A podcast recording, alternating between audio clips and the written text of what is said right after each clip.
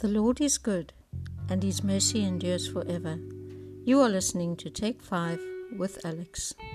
Psalm 32 Blessed are the forgiven, a maskil of David. Blessed is the one whose transgression is forgiven, whose sin is covered.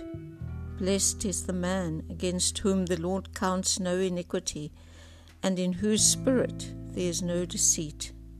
For when I kept silent, my bones wasted away through my groaning all day long.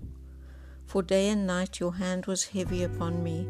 My strength was dried up as by the heat of summer.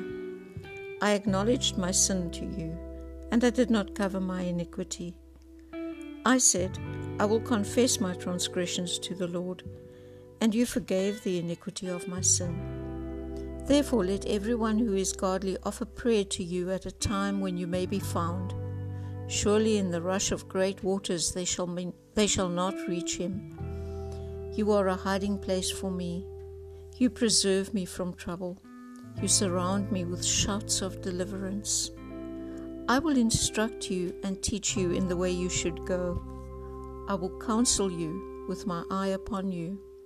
Be not like a horse or a mule without understanding, which must be curbed with a bit and bridle, or it will not stay near you.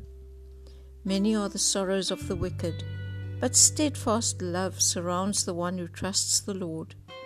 Be glad in the Lord and rejoice, O righteous, and shout for joy, all you upright in heart.